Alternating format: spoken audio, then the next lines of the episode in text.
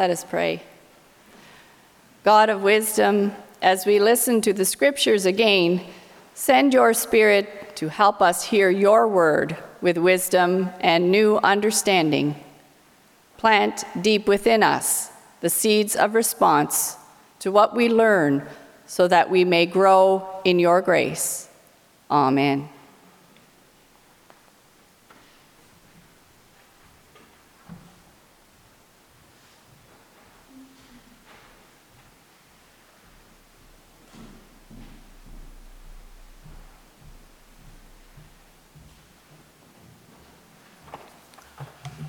Let us stand for a reading of Psalm 30.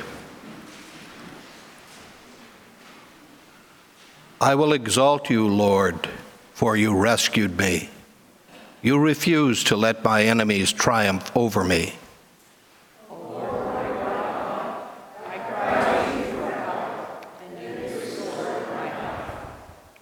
You brought me up from the grave, O Lord.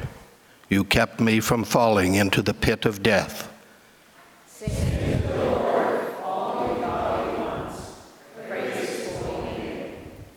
For his anger lasts only a moment, but his favor lasts a lifetime. Weeping may last through the night, but joy comes with the morning. When I was prosperous, I said, Nothing will stop me now. Your favor, O Lord, made me as secure as a mountain. Then you turned away from me, and I was shattered. I cried out to you, O Lord. I begged the Lord for mercy, saying, What will you gain if I die, if I sink into the grave? Can my dust praise you? Can it tell of your faithfulness? Hear me, O Lord, and have mercy on me. Help me, O Lord. You have turned my mourning into joyful dancing. You have taken away my clothes of mourning and clothed me with joy.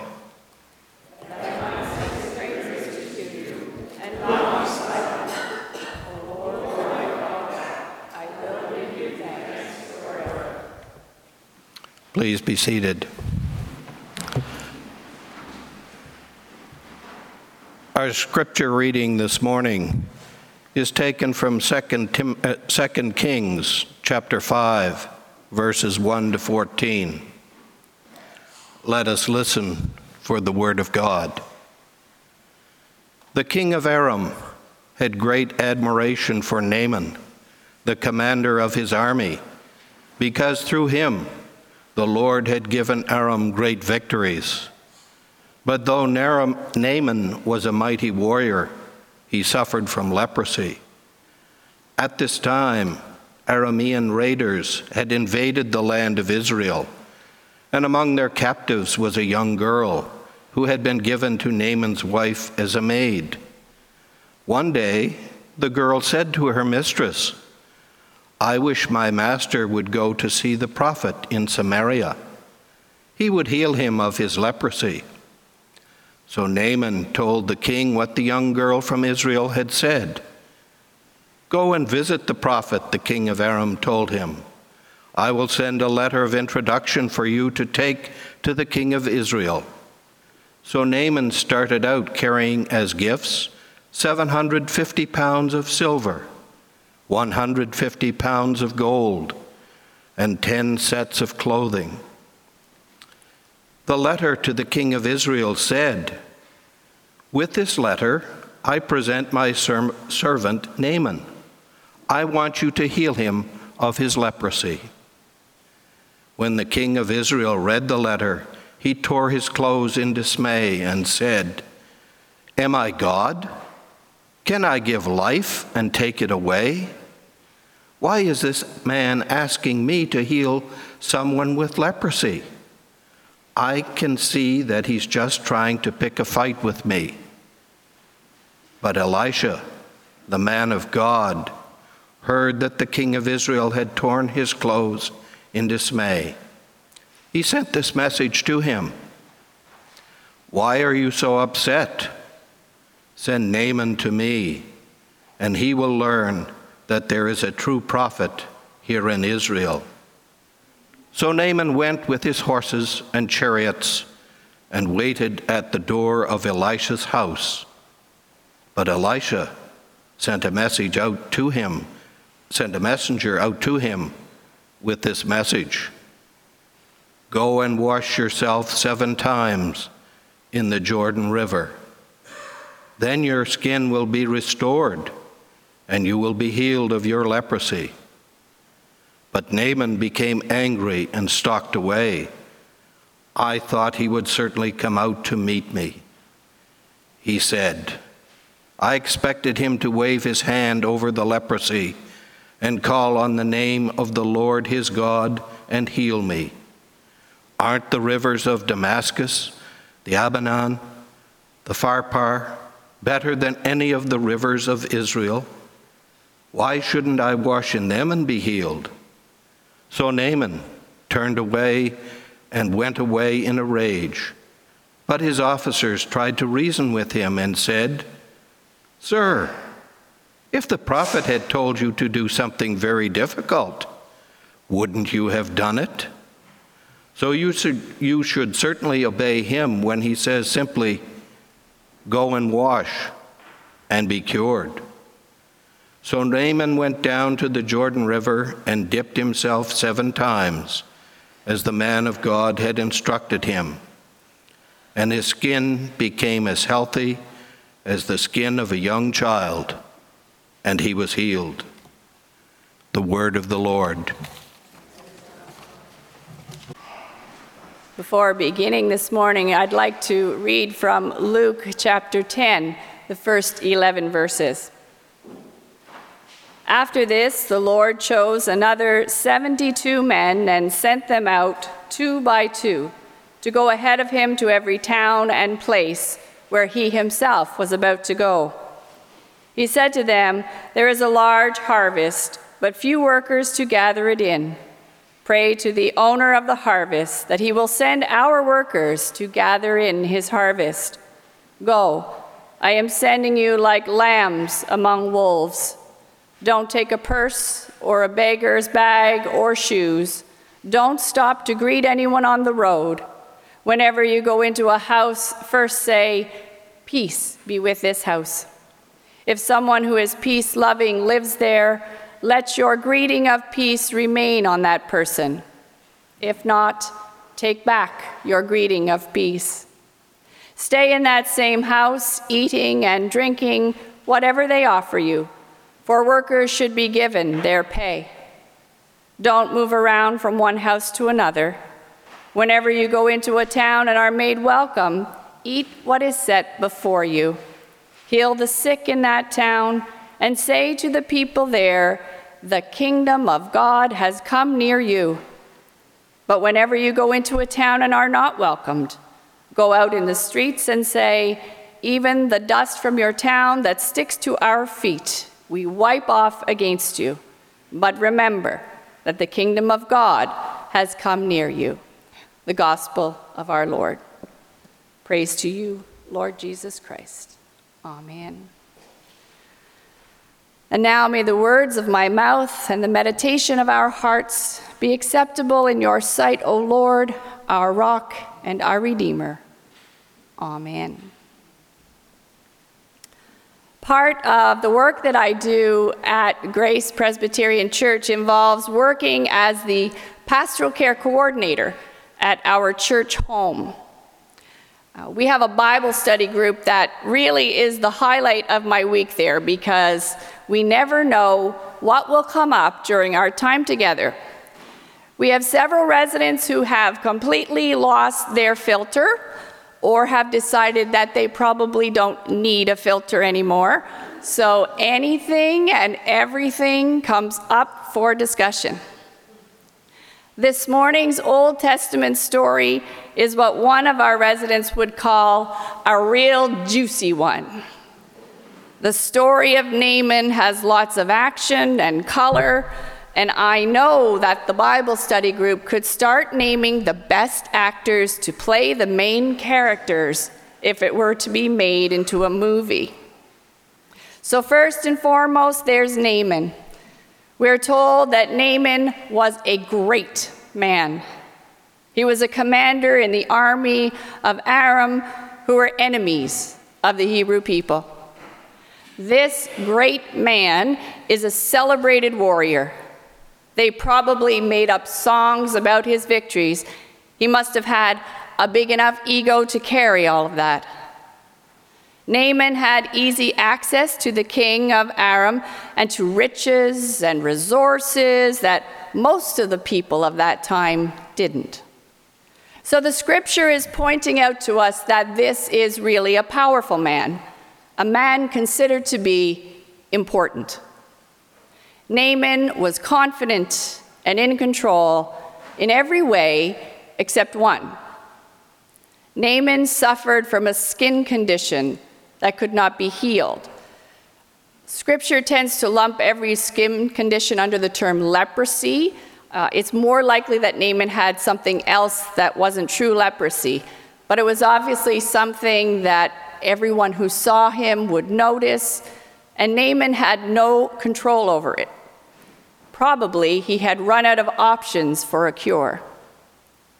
A Hebrew slave of Naaman's wife spoke up, saying, It's too bad he doesn't know the great prophet of Israel, because he could cure that. Now, this girl is inconsequential to Naaman.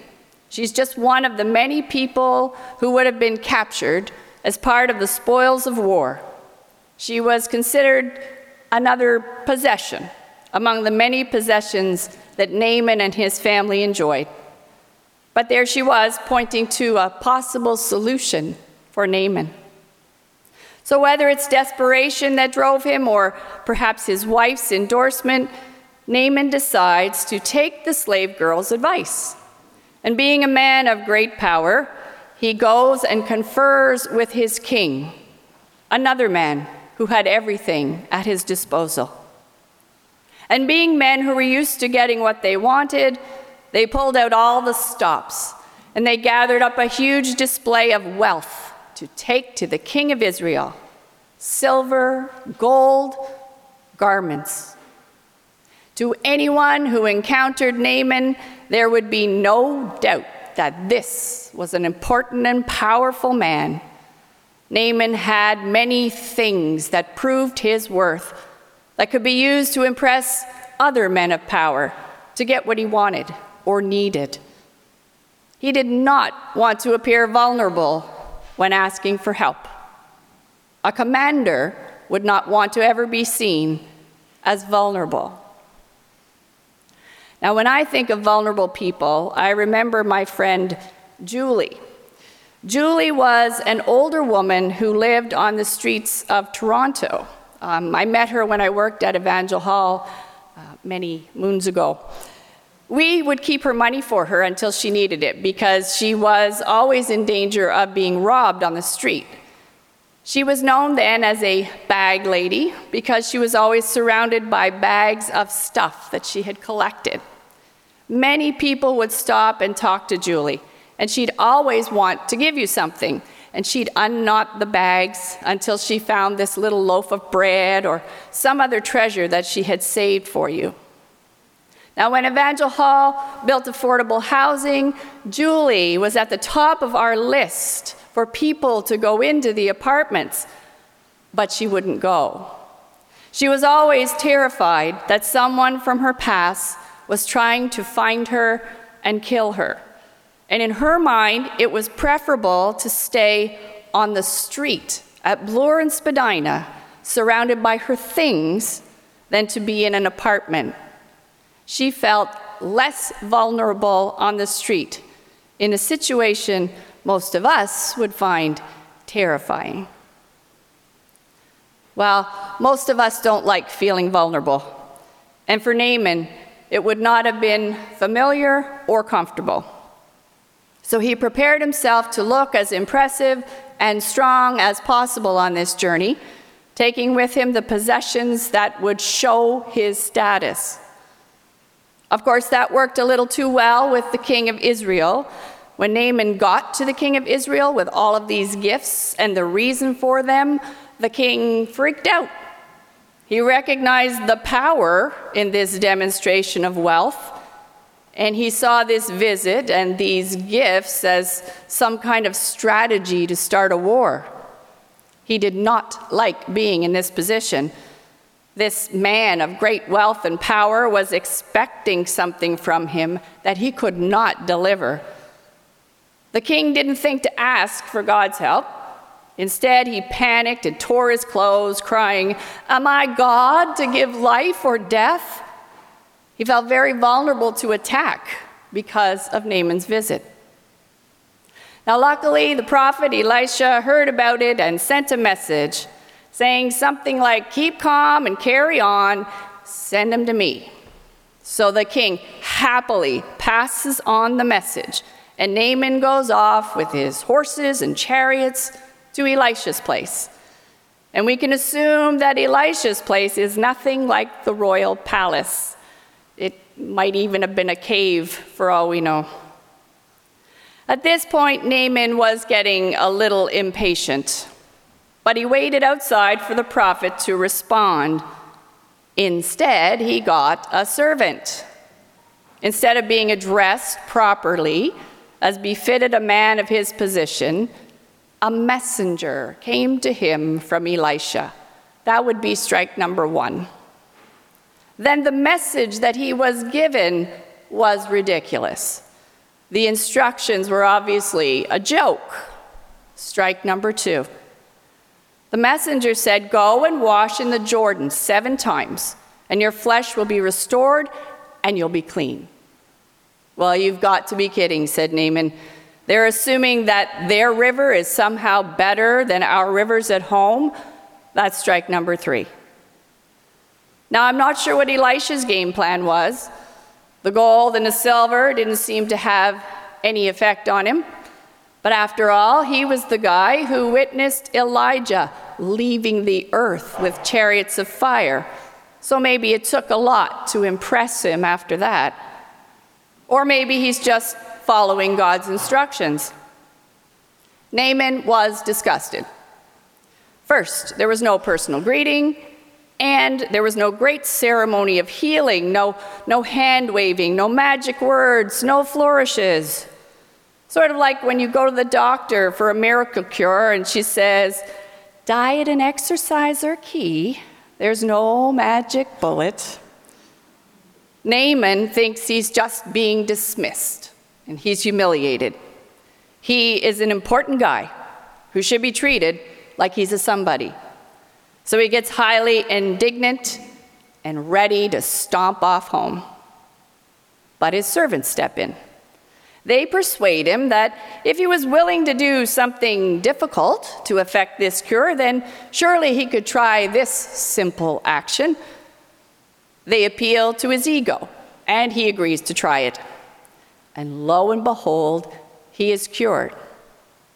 And later on in the scriptures, we hear that he is grateful to the God of the Israelites. So, aside from being a really juicy or colorful story, what are we to glean from this passage? Powerful guy needs help, gets taken down a peg or two in the process of asking for help, and then is miraculously healed by the God of Israel.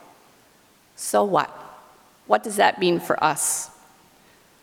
Well, throughout the story of Naaman, God is at work. Initially, we're told that it was actually God who enabled Naaman to conquer the Israelites. Not that Naaman would ever have realized that. God worked through the enemy of the Israelites to affect their lives. And it's not the only time that we encounter that in the scriptures. And that is something to think about. I don't know about you, but I have to admit that the last people that I would look to to see God in action are my enemies. I just assume that God dislikes all the same people that I do, and there's no grace to be found amongst my enemies. But that's just wrong because I have no idea how God might be working in them. That's why it's so frightening these days to see how polarized our world has become. No gray areas, no possibilities for grace with someone you disagree with. Much as we might like to consider it, God may well be using people or circumstances that we dislike to bring about change and to carry out God's will for the world. Throughout the story of Naaman, God also worked through people who were considered to be unimportant and dispensable. Three times in the story, it was servants or slaves who brought the important message or caused something new to happen. These people were so unimportant that their names are not even recorded. We know about Naaman and Elisha and the kings, but the rest of the names are lost to us, they're forgotten. We too expect answers from powerful people. We admire movers and shakers. We often ignore those who are on the fringe because we assume that they don't know anything. We assume that God is like us and would go to the rich or the powerful for change. We forget to trust that God can work in and through anyone. We forget that Jesus chose ordinary people to carry out his ministry, sending them out two by two with nothing, like lambs amongst the wolves. We also forget that God might work through us. Maybe we are one of the little people who is usually overlooked. We may feel overwhelmed, inadequate, but God still may use us to bring about change and to ignite hope. The thing that we often forget is that God is working even when we can't see it or understand it. We often fail to trust that while we are in the midst of pain and uncertainty, God is sure. God is present. God is working in ways and by means that we may not understand. Jesus sent the disciples out with nothing but the gospel message. The disciples were completely vulnerable, and they went. They trusted that the Lord would be with them, and we need to remember that. Healing and hope will occur in God's time, and we need to hold on to that when we are unable to discern God's plan for this moment. We need to remain faithful and trusting and open, for we are in God's care, just as Naaman was. Amen.